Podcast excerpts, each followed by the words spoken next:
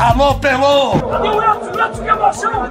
Esses negros maravilhosos. Foi Deus que quis, Mas tem o Lodum, sim. como, é, como, é que não, como é que não tem o Lodum? Segue o Baba. Fala galera, está no ar o Segue o Baba 60. Eu diria que é um Segue o Baba na flor da idade. Eu sou o Juan Melo e recebo hoje aqui Pedro Tomé e Rafael Santana para discutir essa má fase dos clubes baianos. O baiano não tem paz, meus amigos. O Bahia não vence há cinco jogos na Série A, ocupa a décima posição. O problema é que vai queimando né, aquela gordura que fez no início da competição, quando começou tão bem, e agora está mais próximo da zona de rebaixamento. São apenas quatro pontos de diferença para o América Mineiro. E o Vitória, né? Uma situação muito mais conturbada, não vence há quatro jogos na Série B, ocupa a zona de rebaixamento e, para piorar, viu a Ponte Preta, que é o primeiro clube fora do Z4, abrir dois pontos de diferença. Tudo isso em um ambiente terrível fora de campo. Meus amigos, antes de nos aprofundarmos sobre a situação dos dois clubes, eu queria que vocês trouxessem um destaque de cada equipe Rafa, como você classificaria essa situação do Bahia? É, vamos lá, fala Juan, Pedro, galera que está escutando o Segue o Baba. Vamos falar sobre o Bahia, clube do, do povo clamou, mas que só o sócio pode reclamar, né? É, vamos, já, já, começa, já começa on fire, assim, o né? Sócio adimplente. O gostei sócio do adimplente. clima de começo, é... gostei do clima do começo.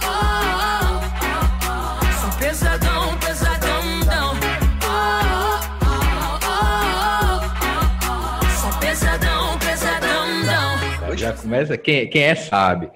É, eu acho que o Bahia vive um momento de instabilidade. São cinco jogos sem vencer no Campeonato Brasileiro, quatro derrotas, né, dentro desse período. É, acho que o Bahia, assim, aos poucos vai se aproximando da realidade que a gente imaginava para ele no campeonato, né, que é mais para baixo da tabela do que para cima. É, eu não acreditava, continuo não acreditando que o Bahia é, é, vai brigar contra o rebaixamento? Acho que não, mas eu acho que o, o, a, o campeonato do Bahia é mais na parte de baixo da tabela. É, só que eu acho que é, esse é um momento de maior pressão em cima do trabalho de dado. É agora que a gente vai ver do que é que o dado é feito, né? Porque é um treinador é, competente, inteligente, que tem boa leitura de jogo, mas é muito jovem e a gente sabe que para um treinador jovem lidar com a pressão é difícil, vamos, vamos ver quais, quais, vão ser as escolhas dele, se ele vai ser coerente, já não foi em alguns momentos. É, acho que o, o Bahia passa por esse momento de instabilidade e a, eu acho que a sobrevivência de Dado Cavalcante passa muito por esses últimos quatro jogos do turno. Né? O Bahia precisa voltar a vencer, precisa manter uma gordura ali, né? quatro pontos de distância da zona do rebaixamento. Então, é, é, é um ponto importante, Juan. É, a gente falou sobre aquela sequência dura do Bahia, né? Quando pegou Palmeiras, Atlético Mineiro, Flamengo, e que já se imaginava que o time ia tropeçar por ali. E agora, os últimos quatro jogos, o Bahia não tem uma sequência tão difícil, né? Pega Atlético Goianiense, Fluminense, Fortaleza e Grêmio. Né? Dá para ganhar pelo menos duas. Então, eu acho que a, a sobrevivência de Dado Cavalcante vai passar por esses últimos quatro jogos do turno. É, nós vamos nos debruçar mais sobre esses números, essa situação do Bahia mais para frente.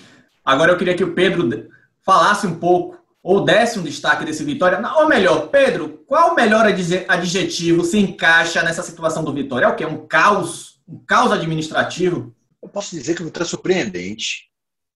Não entendam quem está nos ouvindo como surpreendente, como algo positivo o Vitória sempre acha uma forma de surpreender a gente e de forma negativa. Sempre. O Vitória sempre consegue superar a ele mesmo. O Vitória tem uma crise da crise.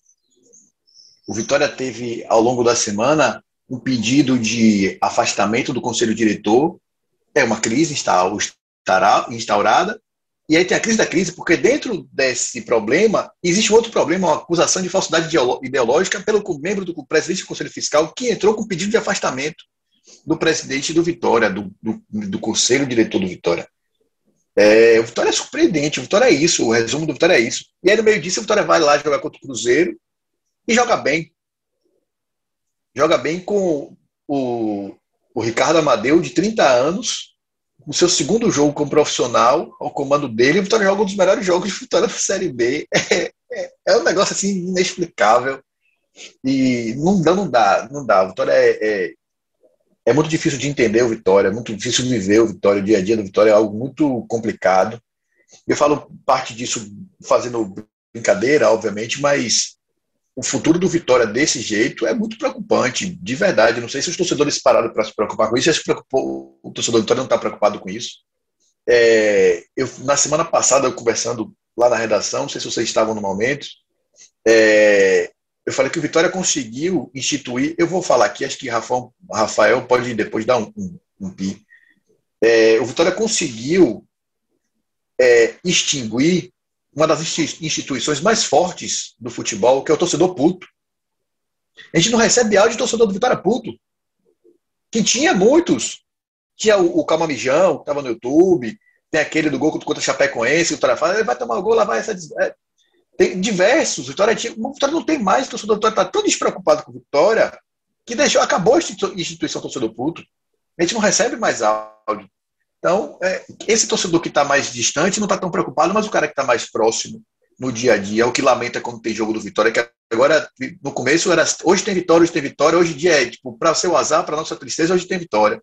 Esse cara que está lamentando, está olhando Vitória com muita preocupação, a gente vai dizer, vai falar com mais calma, mas é de fato para preocupar com o que está acontecendo com o Vitória mesmo. É, o, o, torcedor do Vitória perdeu a capacidade de se indignar. Isso aqui é, eu acho que é uma frase presente em nove, nove dos dez podcasts que nós falamos sobre o Vitória, né? Mas antes de detalhar essa situação do Vitória, vamos prosseguir com o Bahia, que vai jogar no domingo contra o Atlético Goianiense em Pituaçu pela Série A. Eu diria que é um confronto de duas equipes muito parecidas, né? Um confronto de nesse momento de meio de tabela. Eu vejo muita gente também elogiando a situação do Bahia em relação ao que foi construído desde o início da, da Série A, e de fato o início foi bom, positivo, mas agora veio essa fase ruim. Mas eu não sei se o torcedor está lembrado, o Bahia, nesse mesmo momento da Série A, na temporada passada, que lutou contra o rebaixamento, tinha 15 pontos. Agora o Bahia tem 18. São apenas três pontos de diferença de uma campanha para outra. Então, logicamente, é uma situação que preocupa. E diante de toda essa preocupação, eu estou vendo o dado ele fazer tudo o que pode, mexer em peças, trocar sistema tático para dar um, uma evolução, uma mudança de panorama nesse Bahia. Testou Ronaldo contra o Atlético Mineiro na Copa do Brasil, Juninho Capixaba, Oscar Ruiz começou jogando contra o Cuiabá, também teve Edson e Raniel até passando na frente do Lucas Araújo e tendo oportunidade contra o Cuiabá. Então eu estou vendo um dado inquieto tentando fazer o Bahia retomar o nível de rendimento de outros tempos, procurando alternativas diante de uma diretoria que nesse momento está deixando várias lacunas no elenco, não contratou peças de reposição à altura dos que deixaram, exemplo da saída do Tassiano, e tem outras todas tantas deficiências no elenco. Como é que vocês enxergam essa tentativa do Dado de procurar retomar esse desempenho da equipe, mudando constantemente a equipe? Eu acho que ele está fazendo nesse momento assim a única coisa que lhe cabe, né? É, a gente sabe, a gente bate aqui nessa tecla há, há, muito tempo que o elenco do Bahia é um elenco que tem muitas carências. A gente é engraçado, né? Porque aqui nesse, nesse mesmo podcast aqui segue o Baba, a gente ouviu o Belintani dizer que é, essa esse ano, né, haveria a maior reformulação do elenco do Bahia, né, na gestão dele e tal. Né, é, realmente houve, mas ele não disse se seria para o bem ou se seria para o mal, né?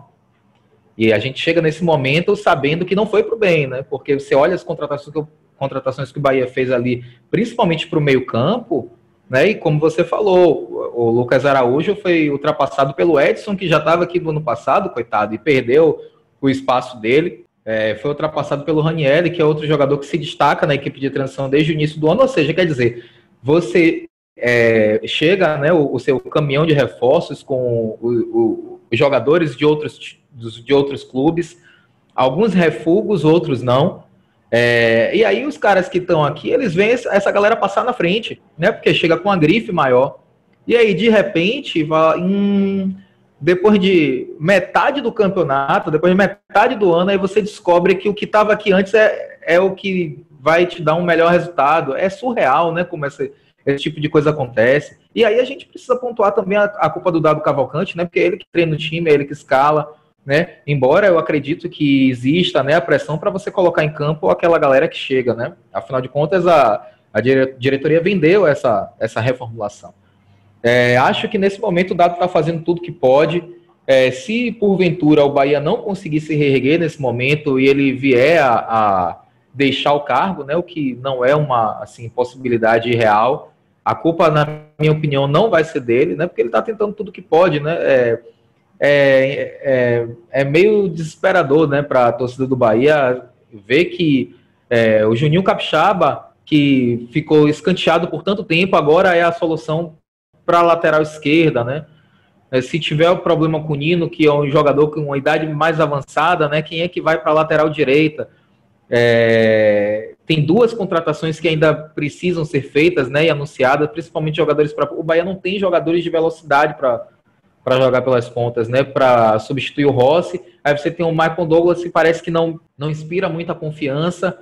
É, tem o Oscar Ruiz que, meu Deus do céu, né? Que fase Oscar Ruiz não conseguiu se adaptar. Então, assim, a, a culpa é, é de dado, eu acho que não. Ele tem, ele tem sua parcela de responsabilidade ali em, em algumas, algumas coisas, né? Como eu já falei aqui até a respeito da coerência, né? Que a, a saída de Matheus Teixeira para a entrada de Danilo Fernandes é responsabilidade de dado.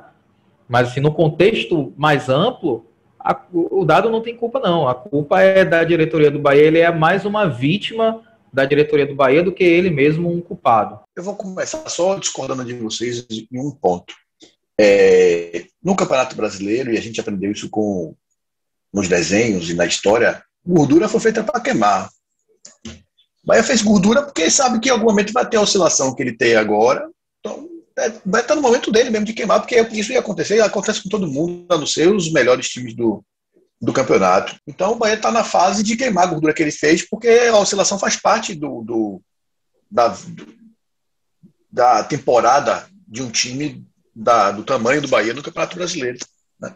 Tirando o Flamengo, assim, meio Palmeiras, Flamengo, Atlético, todos eles passaram por oscilações não tão grandes, obviamente. O, a qualidade do elenco é que vai determinar isso. E como o Rafa acabou de falar, o elenco do Bahia tem problemas, tem problemas muito sérios.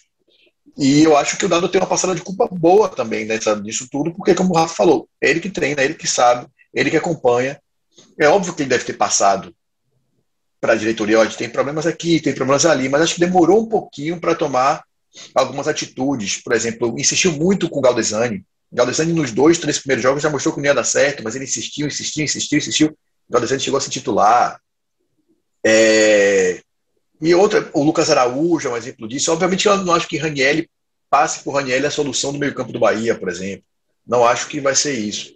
Mas ele demorou para tomar algumas atitudes. O podia ter sido puxado um pouquinho antes, talvez uns dois ou três jogos antes, para poder compor, para poder ser uma opção no banco, que o Bahia tem esse problema. Às vezes, olha para trás e não, sei, não, não tem como solucionar, porque não tem, não tem peças, não tem possibilidade de mudar isso. E além disso, acho que o Bahia também passa por uma crise técnica, né? Tirando Rossi e Gilberto que está oscilando, o resto da temporada toda do Bahia foram jogadores de muita irregularidade. O próprio Rodriguinho, que para mim é o destaque técnico desse time, tá, é muito irregular. O ano passado ele foi muito mal, depois ele foi muito bem. E esse ano ele começou bem, depois foi mal, depois foi bem, depois agora já está mal de novo, está sumido. É meio vítima do esquema de dado, mas também é o que ele pode entregar. Ele também não, não mostra nada algo diferente. Então tem tá todo mundo ali. Eu daria, sei lá, nota 7,5 para Rossi, que acho que é mais regular de todos eles, e uma nota 7 para Gilberto, que está oscilando agora, e o resto do elenco todo está na base do 6 ali. Daniel, Rodriguinho, Luiz Otávio, Nino. Então tem, o Bahia tem esse problema também. É, tem um elenco curto, passa por uma crise técnica, você não tem opções, é meio que uma bola de neve que vai lidando com isso aí. Então, acho que o dado é vítima de, de tudo, mas também é muito culpado, e os jogadores também têm a passada de culpa, porque tecnicamente eles estão muito mal. É, quando eu falei também da gordura, eu só acho que o Bahia está queimando cedo demais essa gordura, né? Porque a gente está chegando para o final do primeiro turno e o Bahia já perdeu aquela, aquele desempenho todo que teve no início da competição e agora já corre o risco de terminar o turno já nas últimas posições, o que para você iniciar um retorno de campeonato brasileiro é muito mais complicado, né? Ainda mais se correr atrás, como foi na temporada passada o tempo todo, sendo pressionado E é impressionante também como essas crises do Bahia são duradouras, assim. O Bahia não vence cinco jogos, esses cinco jogos perdeu quatro. Desses quatro tiveram goleadas. 5 a 0 para o Flamengo foi duríssimo para o Bahia. E alguns jogadores vivem uma crise, bons momentos, um jejum, bons momentos, e um desses é o Gilberto. Gilberto, ao mesmo tempo que é o grande artilheiro do Bahia na temporada, não balança as redes a oito partidas. Então, quando você pega um time sem muitas opções, com jogadores em má fase, aí dado não tem nem muito o que fazer nessa situação. Ainda mais com o Gilberto, o tamanho e a importância que ele tem para o elenco. Ficar oito jogos sem marcar. Muito desse tempo foi aquele jejum de gols que o Bahia passou né, no Campeonato Brasileiro, contando o Campeonato Brasileiro e Copa do Brasil. Eu queria que vocês falassem sobre os jogadores que chegaram justamente para dar esse salto de qualidade aqui, pelo menos os últimos dele, deles, o Lucas Mugni e o Roda Diega. Mugni que já chegou, já vestiu a camisa de titular e não tirou mais. Foi titular no jogo, no segundo jogo contra o Atlético Mineiro, um jogo eliminatório, um jogo que ele não tinha, não tinha, não tinha nenhum entrosamento com o elenco do Bahia, já começou jogando aquela partida, foi importante, mas isso também escancara as limitações, as ausências desse elenco do Bahia. Já o Roda Diego começou, ou, entrou no segundo tempo do jogo contra o Cuiabá, não conseguiu fazer muita coisa, chamou mais atenção pelo cartão amarelo que recebeu, não tem nem muito tempo para analisar. Mas, pelo que eu estou entendendo, pelo que o dado tem mostrado, o Mugni não vai ser o Tassiano. O Mugni vai entrar na vaga do Tassiano, mas não vai ser o Tassiano. Vai ser um jogador diferente. Vai ser um, um, um outro meia para trabalhar com o Rodriguinho, quando tiver o Gilberto, o Rodriguinho também jogar na equipe. Mas não vai ser aquele box-to-box que Pedro adora ouvir quando o dado fala, que vai entrar na área, vai defender, como fazer o Tassiano. Como é que vocês analisam essas, esses últimos movimentos? Só antes de entrar nesses dois, é só esse parêntese que já que você citou Gilberto, que isso, isso não é raro, né? Na passagem do Gilberto pelo Bahia. Eu acho que o Gilberto é o jogador mais importante do Bahia nos últimos, nos últimos anos, né? talvez na última década, assim, fazendo uma, né, uma rápida, tentando é, pensar rápido aqui, né? Talvez seja o jogador mais importante da última década.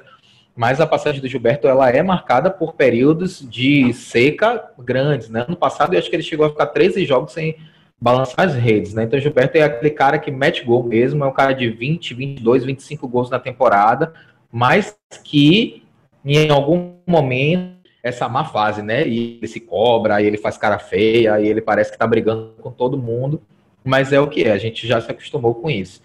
É, sobre o, o Mugni e o Roda Diego, o Roda Diego eu acho que não dá muito para a gente é, avaliar. O próprio dado falou que o processo dele vai ser diferente, porque ele não chegou na mesma forma do Mugni, então ele vai entrar aos poucos. Assim, não tem muito, não tem muito como a gente avaliar ele agora não. Agora o Mugni, assim, de certa forma me surpreendeu no primeiro jogo que ele fez contra o Atlético Mineiro. Foi bem, deu uma assistência. É, entrou ali na vaga do Tassiano, e aí parecia até que o Bahia ia voltar a deslanchar, né? Porque parecia que o Bahia só, tá, só estava esperando um jogador para com uma, uma, característica assim, minimamente parecida com a de Tassiano, para o dado encaixar naquele esquema que o Bahia estava acostumado a jogar, e o Bahia, de fato, jogou bem contra o Atlético Mineiro, sobretudo no primeiro tempo, com uma boa participação do Mugni. Então, eu acho que talvez o grande trufo do, do, do, dado seja esse, né? Tipo assim, ó, agora vou voltar ao esquema ao qual o time está habituado, né? É, uma das justificativas que ele deu para o empate foi a intensidade que o, que o time colocou na partida contra o Atlético Mineiro pesou depois contra o Cuiabá, que você tem uma viagem longa, desgastante e tal. Vamos, vamos tirar a prova nesse final de semana. Vamos ver o que é que, o, se essa justificativa de dado mesmo se aplica nesse final de semana, né, nessa partida agora contra o Atlético Goianiense. É, o Lucas Mugni é aquele cara que nunca se destacou, né? É que, inclusive, ele era até motivo de chacota, né? Depois da passagem dele do Flamengo, mas é um cara que, de, de certa forma, foi se reerguendo na carreira, já fez uma temporada pelo esporte que foi aceitável.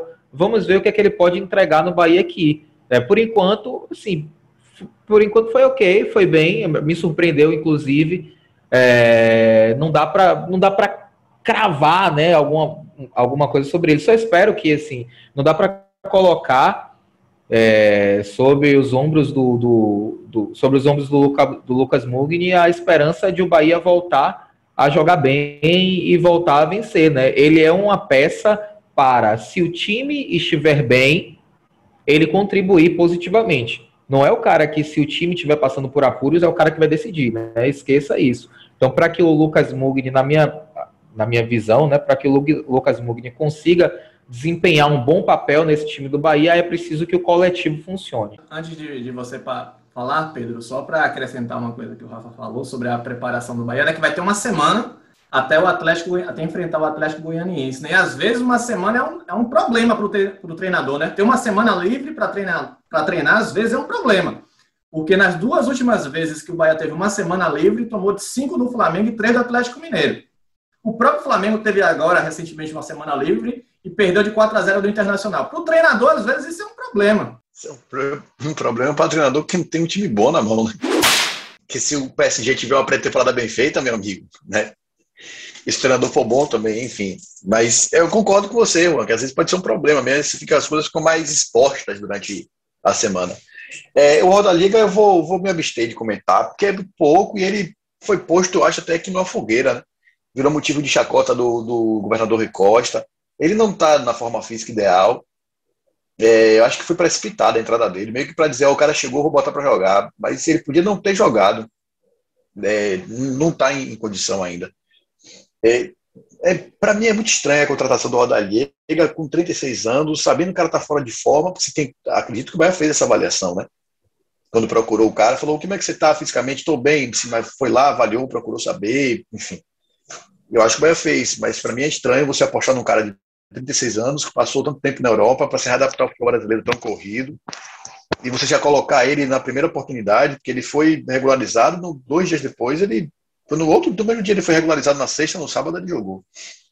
É, é, me abster, porque senão a gente acaba sendo injusto, né? Nem pra dizer, ah, o cara tá fora de forma, tá gordo. Não, o cara tá fora de forma porque ele tá parado. Então, é difícil o cara com 36 anos, já na reta final da carreira, a gente que tá aqui nessa faixa de 30 e poucos, sabe como é difícil você recuperar, às vezes, 2 quilos que você perde.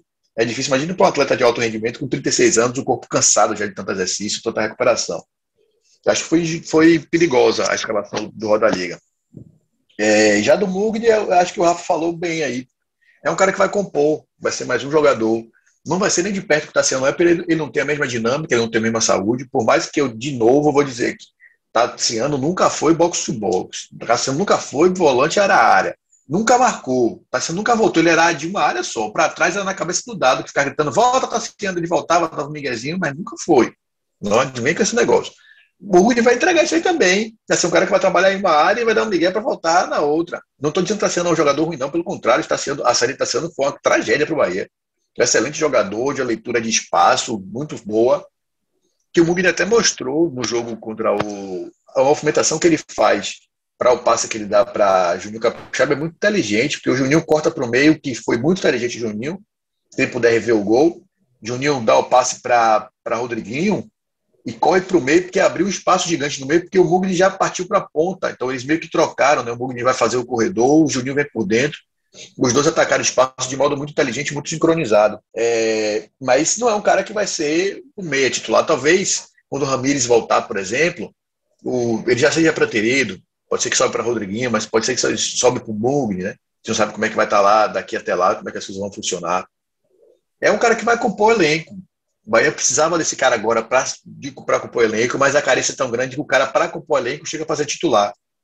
Eu não acho nem que seja errado, que dado está errando, mas é porque você não tinha ninguém para colocar na posição. Né? Você tinha tentado o Galdesani, não deu certo, o Daniel faz outra função.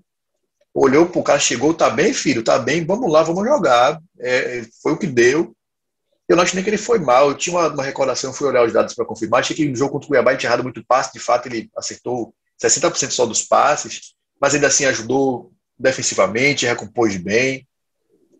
É um jogo com uma, uma característica bem peculiar, né? Que o BS recuou muito desnecessariamente. Mas é um cara que vai ajudar, o Mugni vai ajudar. Eu acho que ele sofreu, que é o que o Rafa falou, ele sofreu muito com, com a pecha, né? Do que ele carregava consigo. Ele precisa passar por isso, o torcedor já fica, já olha com o olhar mais cansado pro cara. Mas acho que é um cara que vai ajudar. Só não sei se ele vai ser o titular até o resto da temporada, porque tem muita coisa para rolar até aqui até dezembro. Eu não sei se ele vai ter cancha, né?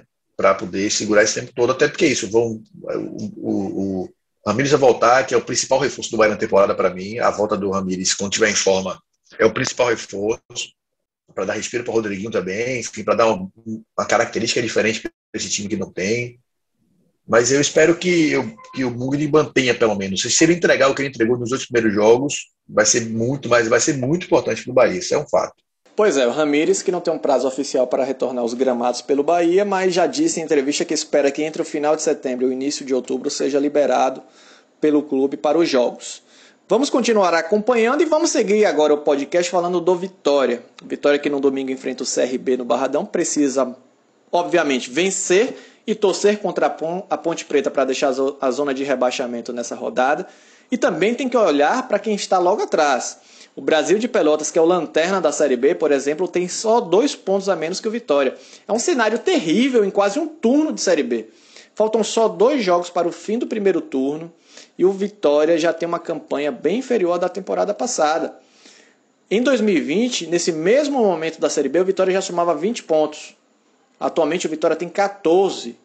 Portanto, mesmo que vença os dois jogos restantes do primeiro turno, o Vitória não vai ultrapassar a campanha de primeiro turno da temporada passada. É inacreditável. O clube não aprendeu nada com os erros que cometeu no passado.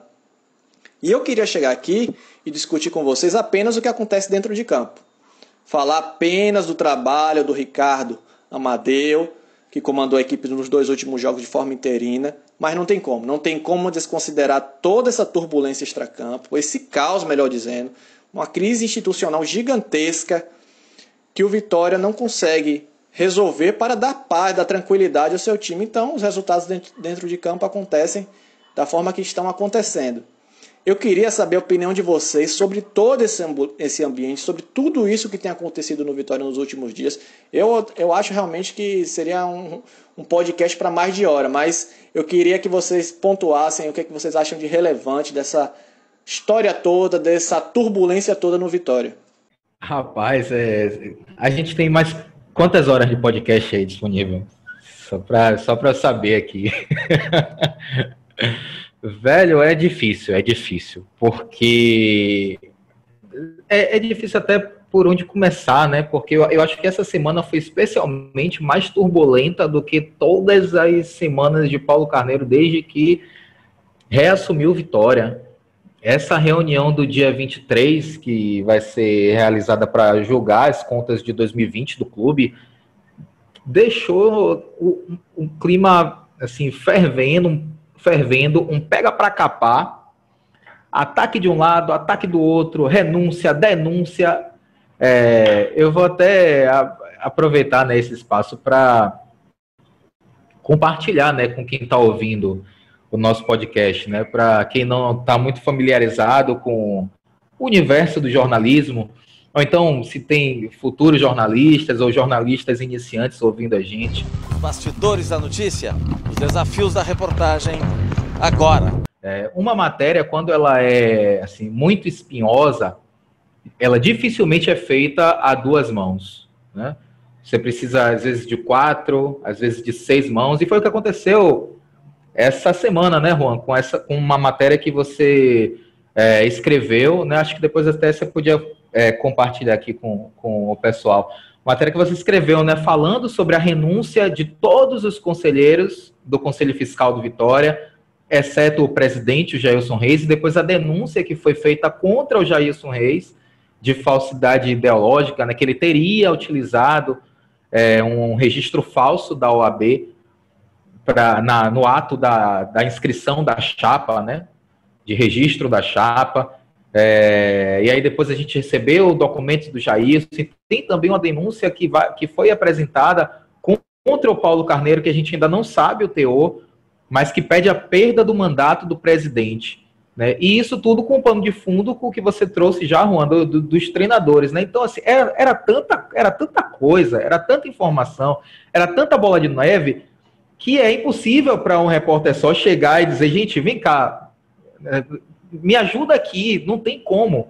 Não tem como uma pessoa chegar e, com esse volume de informação e que e, e geralmente isso acontece com temas que são delicados, né? Então a gente isso envolvia envolve acusações, né? A gente precisa ouvir todas as partes. E o Juan esqueceu até de comentar dentro desse dessa loucura que é o Vitória, que foi contratada uma assessoria externa, uma assessoria externa que produziu uma nota com cara de matéria, é, é, é, é dando, dando luz né, a essa acusação feita contra o Jailson Reis, né, uma, uma assessoria contratada pelo clube para fazer uma matéria contra o presidente do conselho fiscal do clube. É, é muito louco, né? É, é, então, assim, eu vou passar a bola para o Juan para ele falar um pouquinho sobre, sobre essa experiência, mas é, é, é difícil analisar o Vitória nesse momento, é, é, muita coisa acontecendo ao mesmo tempo, tá, tá fervilhando. E só para encerrar aqui essa, essa parte, né, é, aí hoje o, o Vitória contratou um jogador boliviano, né, do Oriente Petroleiro, né, se eu não me engano, mesmo clube em que o, o Paulo Carneiro, quando era presidente da primeira vez, trouxe o Marcelo Moreno, e aí, na nota do site do Vitória, diria, né, é, quem sabe a, o raio não cai duas vezes no mesmo lugar, mas que dessa vez o Vitória fique com alguma parte do dinheiro, porque na época Paulo Carneiro já tinha saído, o Vitória não ficou com dinheiro e o Cruzeiro vendeu e ganhou não sei quantos milhões. Isso na nota que estava lá apresentando o cara. Ou seja, é o Esporte Clube Vitória ou é o Esporte Clube Paulo Carneiro? Porque assim, o, o, é, a comunicação do clube precisa ser impessoal. Isso é básico, mas é algo que a gente não vê no Vitória desde a época em que o presidente anunciava todas as, contrata as contratações no seu Twitter. O presidente, o presidente colocou a sua figura né, à frente da instituição. Assim, a gente às vezes a gente não vê o Esporte Clube Vitória, a gente vê o Esporte Clube Paulo Carneiro. E gente, isso é uma tragédia. Isso é uma tragédia, isso é um processo de apequenamento do clube, é de uma mesquinhez, assim, é surreal, absurdo o que está acontecendo no Vitória nesse momento. Eu vou passar a bola porque eu estou ficando nervoso já. Mas é que eu tô pedindo calma, calma, eu tô pedindo calma. Juan, rapidinho, eu vou. Deixa, deixa eu ler a nota para o torcedor que está. Para as pessoas que estão em casa, para dizer. Para não achar que a gente está exagerando. Eu vou ler a nota. É, é curto, só, só se você ler com, aquela, com aquele tom de voz grave. eu vou, eu vou para a parte inicial, a, a, nota é curta. O Vitória aposta mais uma vez em um jovem talento oriundo do futebol boliviano. Depois de Marcelo Moreno, trazido da primeira gestão do presidente Paulo Carneiro, o clube acertou hoje com, com também do Oriente Petroleiro, é, Alaninho, não sei se é esse, se a pronúncia é essa. E aí lá no penúltimo parágrafo fala, abre aspas, por favor, né? abre aspas. Quem sabe o raio caia no mesmo lugar, mas dessa vez renda dividendos ao clube. Afinal, Marcelo Moreno foi vendido após a saída de Paulo Carneiro por 900 mil, sem que o Vitória ficasse com percentual de venda futura. Em um ano, o Cruzeiro vendeu Marcelo, Marcelo para o Chakra Donetsk por 29 milhões de reais. É, o critério de avaliação de, do Alaninho é vai que. Né? Foi esse.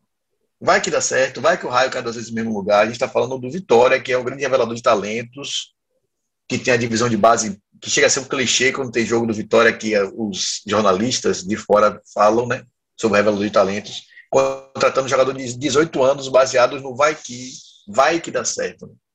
Pois é, rapaz, e, e, tem essa coisa de você viver do passado, ainda sobre a Marcelo Moreno. Gente, Marcelo Moreno já passou aqui desde mil, estava aqui na década de 90, o Vitória. Marcelo Moreno tá, Marcelo Moreno tá em final de carreira, Juan. No Cruzeiro, por sinal. O jogador clube, tá, foi o clube tá, que tá contratou. Final de carreira que jogou contra o Vitória. Pois, pois é. é, e está em final de carreira. Pelo amor de Deus, Vitória vivendo do passado, Vitória, é, é, Vitória não consegue, não consegue, não consegue caminhar. E sobre essa questão da, da matéria até que o Rafa estava falando, assim, é, é absurdo como o Vitória não se posiciona no momento que tem que se posicionar. O Vitória para você entender, você, às vezes vocês leem, podem ler uma matéria do GE. Globo, onde está o posicionamento do Vitória? Onde está a posição de Paulo Carneiro sobre determinado assunto? Por que não tem? Porque o Vitória não se manifesta. Você procura o Vitória através da assessoria de comunicação, qualquer outra fonte institucional, e essas fontes informam que isso é uma, é uma, uma a posição da diretoria. Da diretoria, leia-se Paulo Carneiro. Paulo Carneiro que tem que se posicionar. E você liga para Paulo Carneiro, ele não atende. E quando é que a gente acaba sabendo do posicionamento do Vitória? Pelo áudio de WhatsApp. Pelos áudios vazados através dos grupos do presidente de WhatsApp. É assim que o Vitória, a instituição, a instituição, instituição Vitória, se posiciona para o, mundo, para o mundo através dos áudios divulgados por um grupo do presidente Paulo Carneiro. Porque é assim que a gente acaba sabendo tudo o que acontece em relação à, à posição dele. É um absurdo como isso acontece, como, como a gente não consegue ouvir claramente o que é o, o Vitória.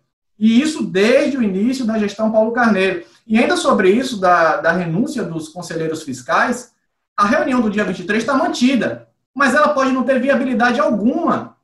Então você imagine, porque o Estatuto do Vitória prevê que o Vitória tem que ter pelo menos cinco membros no Conselho Fiscal. Nesse momento, o Vitória só tem um presidente, é o Jailson.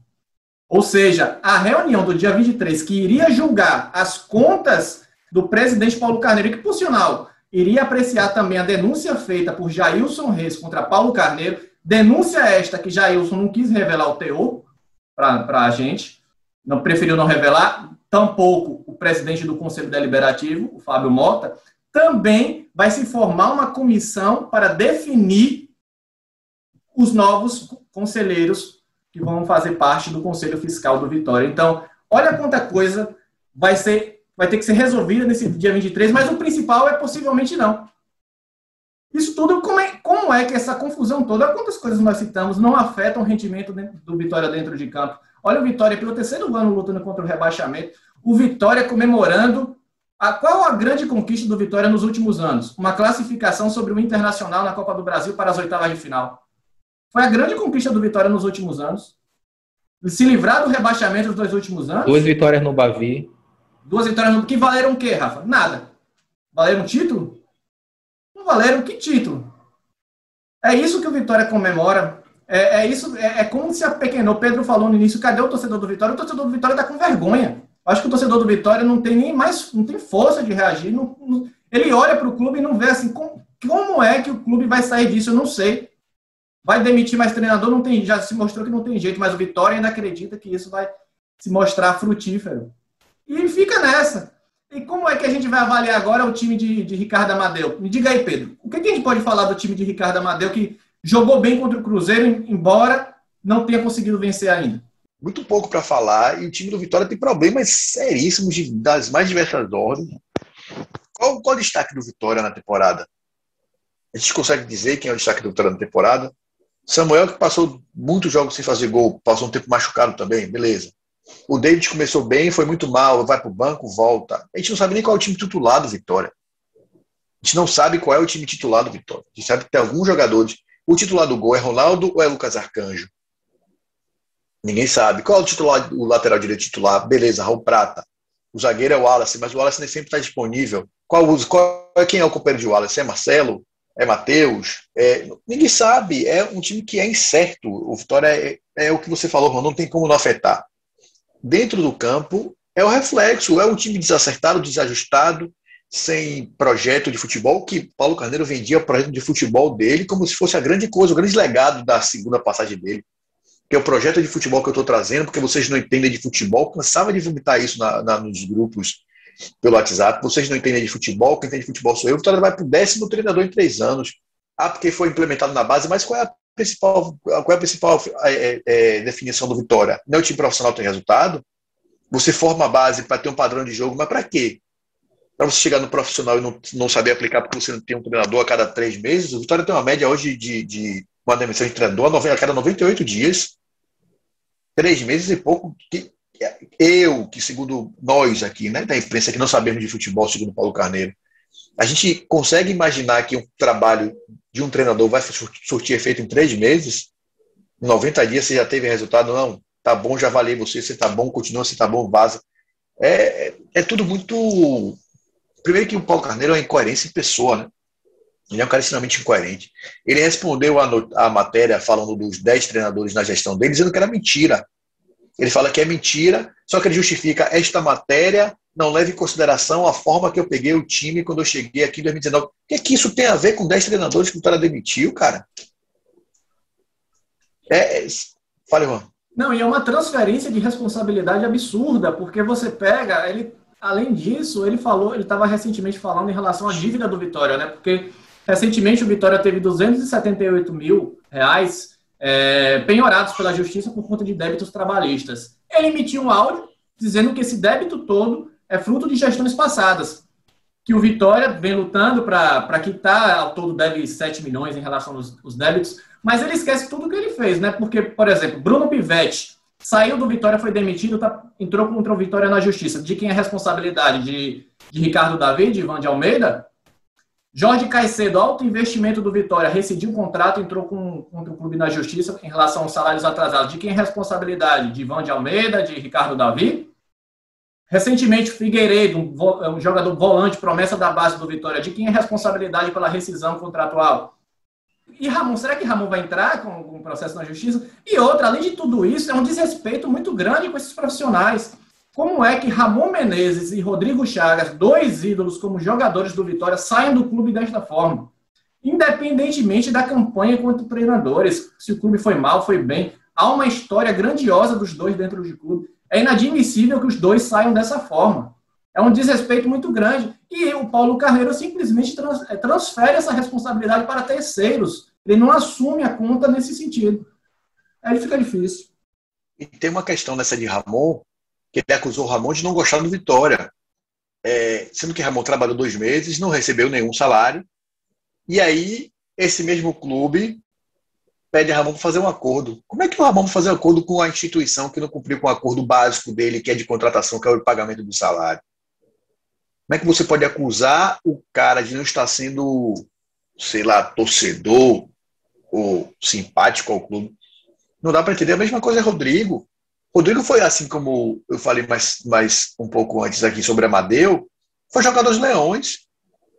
Rodrigo nunca tinha treinado no time profissional, apareceu no meio da Série B com Vitória passando por, por uma fase horrorosa na zona de rebaixamento, conseguiu dar resultado, conseguiu tirar o Vitória daquilo ali. Todo mundo sabia que a sequência com ele seria muito boa se ele tivesse continuado. Foi posto de escanteio. Depois voltou, quer dizer, ainda teve a, a a maturidade, o desprendimento de voltar, foi efetivado na primeira crise. Tchau, vai embora. E aí você quer que o cara tenha consideração por você, você não tem a mínima por ele, você pisa na cabeça dele na primeira oportunidade, mas depois você, pô, velho, desculpa aí, vou dar a mão para você levantar aqui, para gente levantar junto, me ajude, levante aí para me ajudar. Difícil, né? Difícil. Mas tudo isso é fruto da gestão de Paulo Carneiro, a forma como ele conduz, mas não só. Paulo Carneiro tem uma esmagadora maioria da culpa, mas quem apoiou o Paulo Carneiro, vou falar de novo, no último podcast sobre o Vitória, eu falei sobre isso. Não vem agora o grupo do Vitória dizer, ah, vamos tirar, vamos tirar, vamos tirar, porque essa turma que colocou o centrão do Vitória foi quem colocou o Paulo Carneiro no poder. E está agora com a mão na cabeça, tentando achar uma forma de achar algum ilícito para comprovar, para poder tirar Paulo Carneiro do poder. Mas não consegue. Mas foram eles que colocaram todo mundo que hoje faz parte da política do quanto pior, melhor, foi conivente e apoiou a candidatura de Paulo Carneiro em 2019. É tão culpado quanto. Tem culpa porque todo mundo sabia. Ou acharam que Paulo Carneiro ia mudar? Alguém achou que Paulo Carneiro ia mudar? Ele nunca se propôs a isso, ele deixou isso muito claro. Então, todo mundo tem culpa. Só mais um, um detalhe dessa apuração da crise, da crise, da crise do Vitória, é, a, o documento que foi entregue ao Conselho Deliberativo tem uma página, tá? Tem uma página. É, o, o, presidente do Conselho Deliberativo do Vitória falou que não ia dar entrevista para falar sobre esse processo, porque era complicado para ele falar sobre uma peça que tinha uma página. E, de fato, o Jailson não quis falar sobre o que era, a gente estudando o, o, estatuto, o estatuto do clube, percebeu-se, né, pela forma como estava se desenhando, que não, você não faz uma comissão e você pode ter uma decisão autocrática, o Conselho Deliberativo, o presidente do Conselho Deliberativo poderia ter mandado o presidente ser afastado, cairia em gestão temerária. Mas aí tem vários artigos dentro da gestão temerária que podem se encaixar. A gente tem que saber em qual deles foi esse parecer que, segundo dizem, tem uma folha e que vai ser analisada no dia 23, se é que vai ter reunião no dia 23, ainda tem isso, né?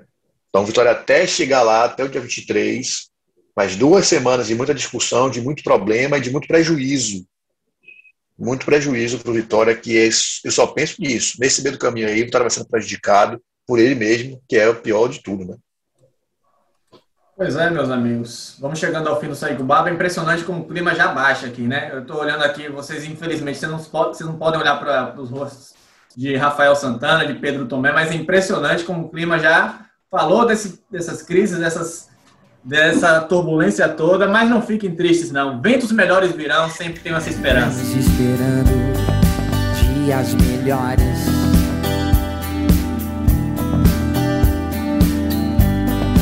Dias de paz, dias a mais. Vamos ficando por aqui.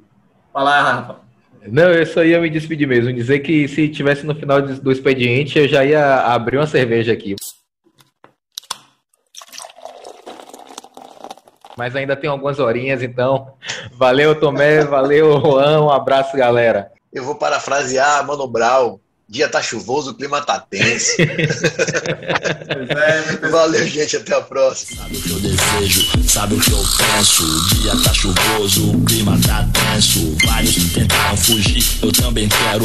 Mas em um a cem, a minha chance é zero. Será que Deus ouviu minha oração? Valeu, pessoal. Até a próxima. Segue o Baba toda sexta-feira nas principais plataformas de podcast.